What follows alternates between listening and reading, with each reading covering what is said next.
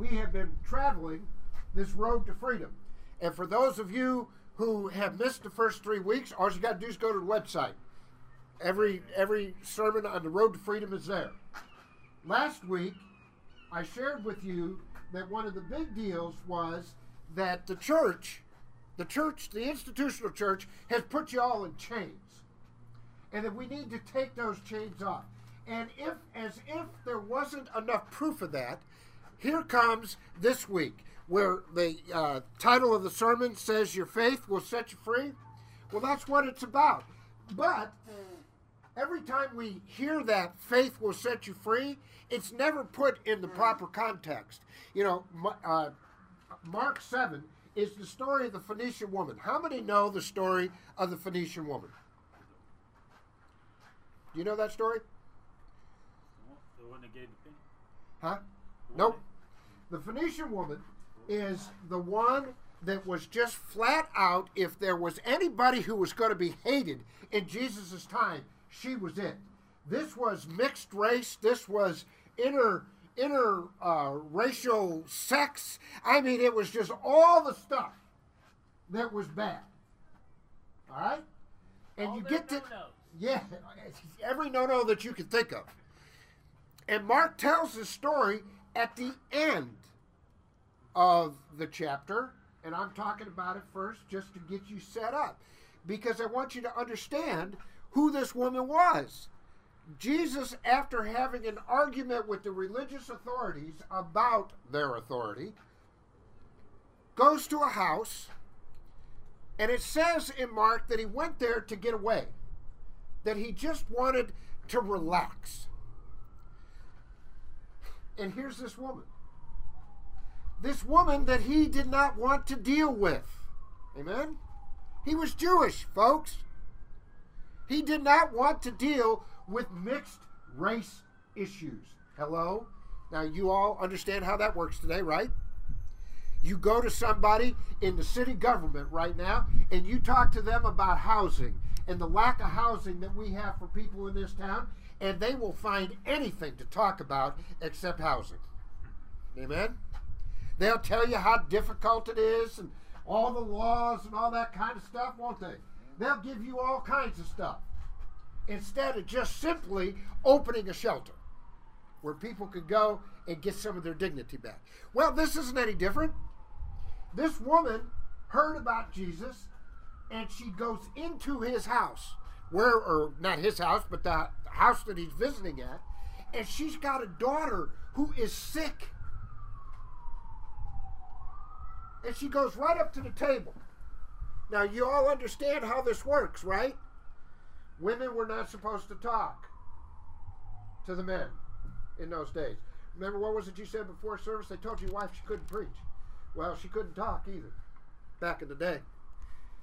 And she sat down and she says, Jesus, my daughter is sick. I need help. And Jesus said, Hey, I'm not here for you.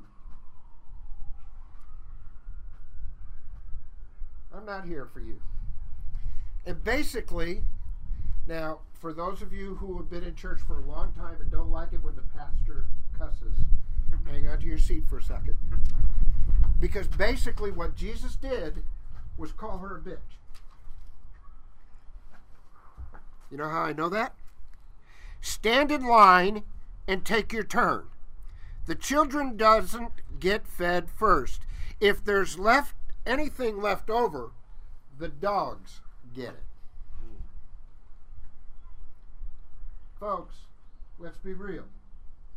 Let's deal with what that language was all about. Jesus did not want to deal with her. And for those of you who have lived your life going, oh my God, Jesus loves everybody, because he's gone. Another lie the church told you. Jesus had to kind of learn into this messiahship and into this savior stuff. Because what does the woman say at that point? She looked at him as soon as she called her a dog, said, Hey, even the dogs get the crumbs. Well, don't you know that Jesus was impressed? Because that meant that this was a woman of faith.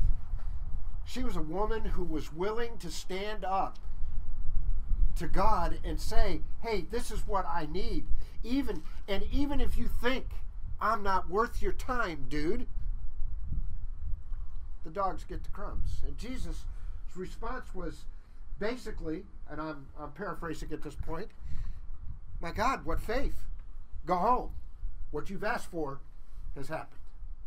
And it tells you at the end of the story, she gets home and finds out her daughter's fine. Amen.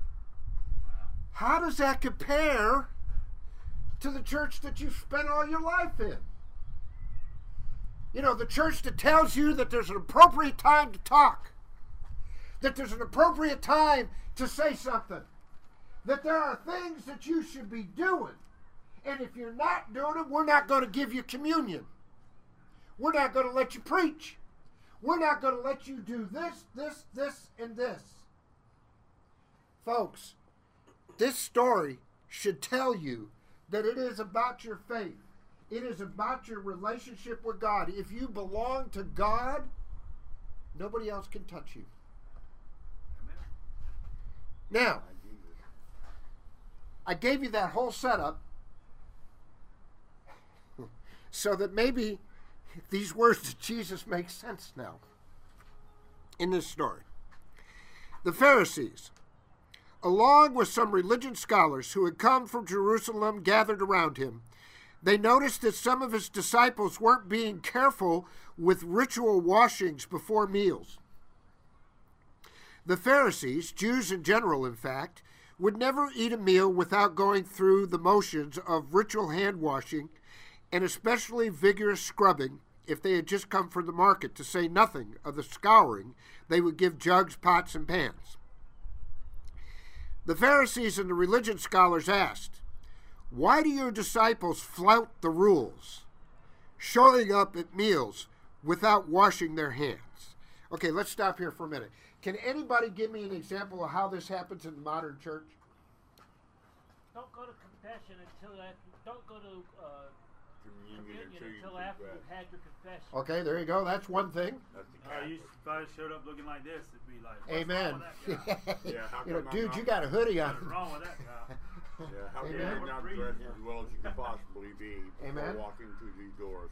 I remember, and I always tell this story. Why'd you drive up in that car? Amen. And you got people that, that notice that stuff, don't they? I remember we had a, uh, a member of this church when we were inside years and years ago. Uh, you folks, everybody here is new, with the exception of uh, uh, a couple of us who knew Wolf. Wolf was a street person. Only got to shower once a week over at 910, you know, and that was on Tuesdays. So by the time Sunday got here in the summertime, eh, it was a little rough. People wanted him to sit in the back of the church. I had him sit right up front. He became an acolyte, even read scripture a couple of times, you know. And we had this person in this church who decided they wanted to clean him up. And so they brought in t shirts, bought him t shirts, and gave it to him. And he looked at the t shirt, handed it back to the woman, and said, Thank you, but these are the wrong shirts. I can't wear white t shirts, they got to be dark and these are too big. The woman was infuriated. She was so pissed. She'd come up to me after church and spent 10 minutes before I could get a word in edgewise about this ungrateful ingrate of a homeless person. Here, all she was trying to do was help him. And I looked at her and I said, He was honest with you. The white t shirts when you're outside show the dirt. And secondly, have you not noticed how Wolf dresses? He's right out of the 60s, man. His clothes are painted on him. So, of course, that t shirt is too big for him. You ought to be praising God that he was honest with you. It didn't just take your donation and throw it out because it didn't meet his need. Meet his need. Amen. But see, here's the problem. Because of just that passage alone, the churches have decided that they're in the business of fixing people rather than meeting their needs. It is not about fixing people. It is finally about it is about meeting people where they're at And what does that need? And you know, I could, I could go down the list this morning. Not judging. Amen. It doesn't matter why you're here. Oh my. I could I yeah. Let's let's go on.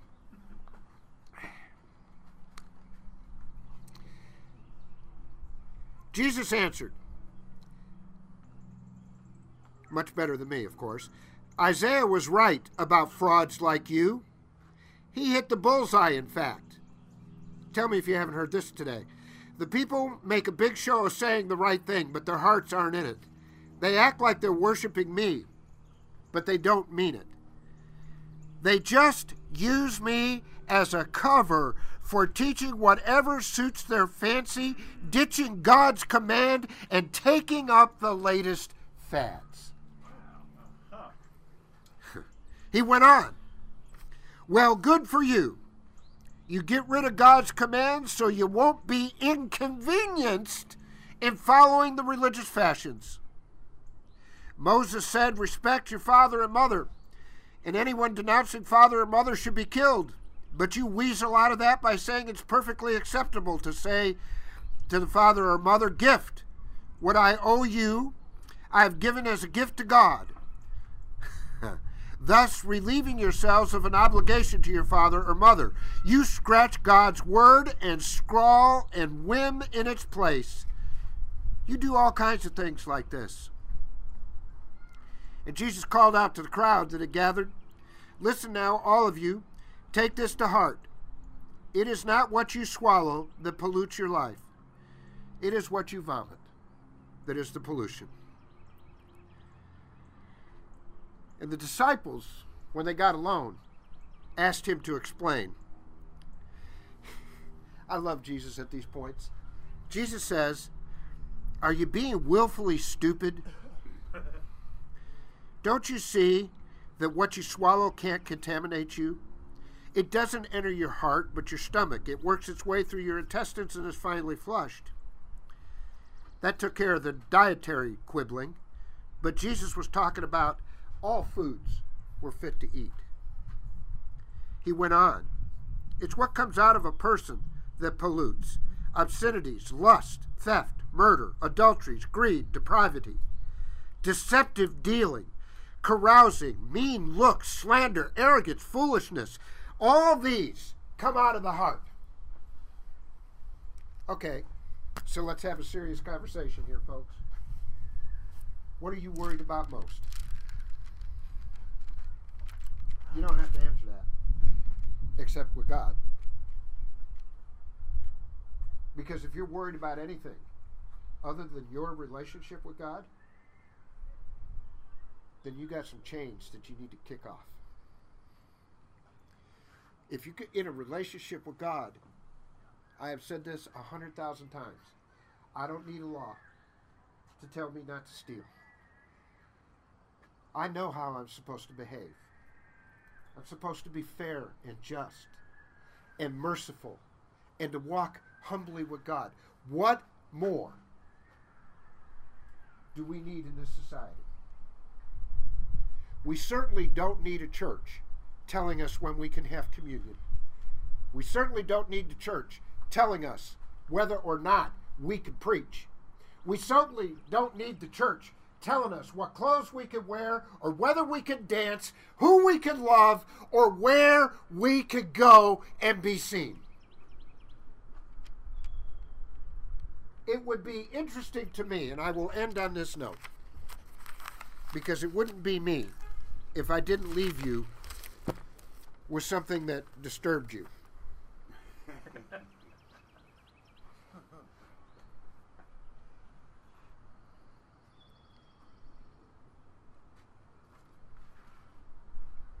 How is it, folks?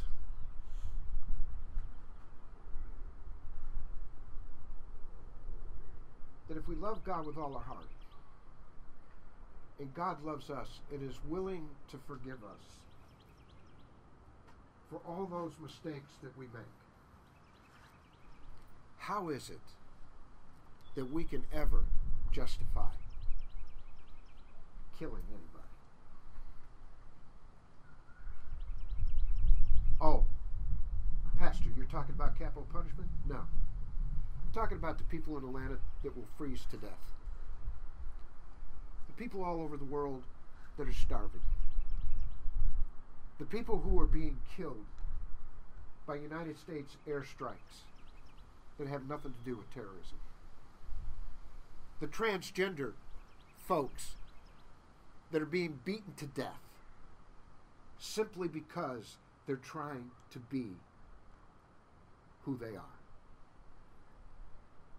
I want to know, folks, is that the church that you think is going to set you free? The one that requires you to wash your hands, the one that requires you to dress a certain way, the one that requires you, the one that requires you to make a big production out of being born again Christian when all God requires is that you want a relationship and God will come find you. God bless you this morning.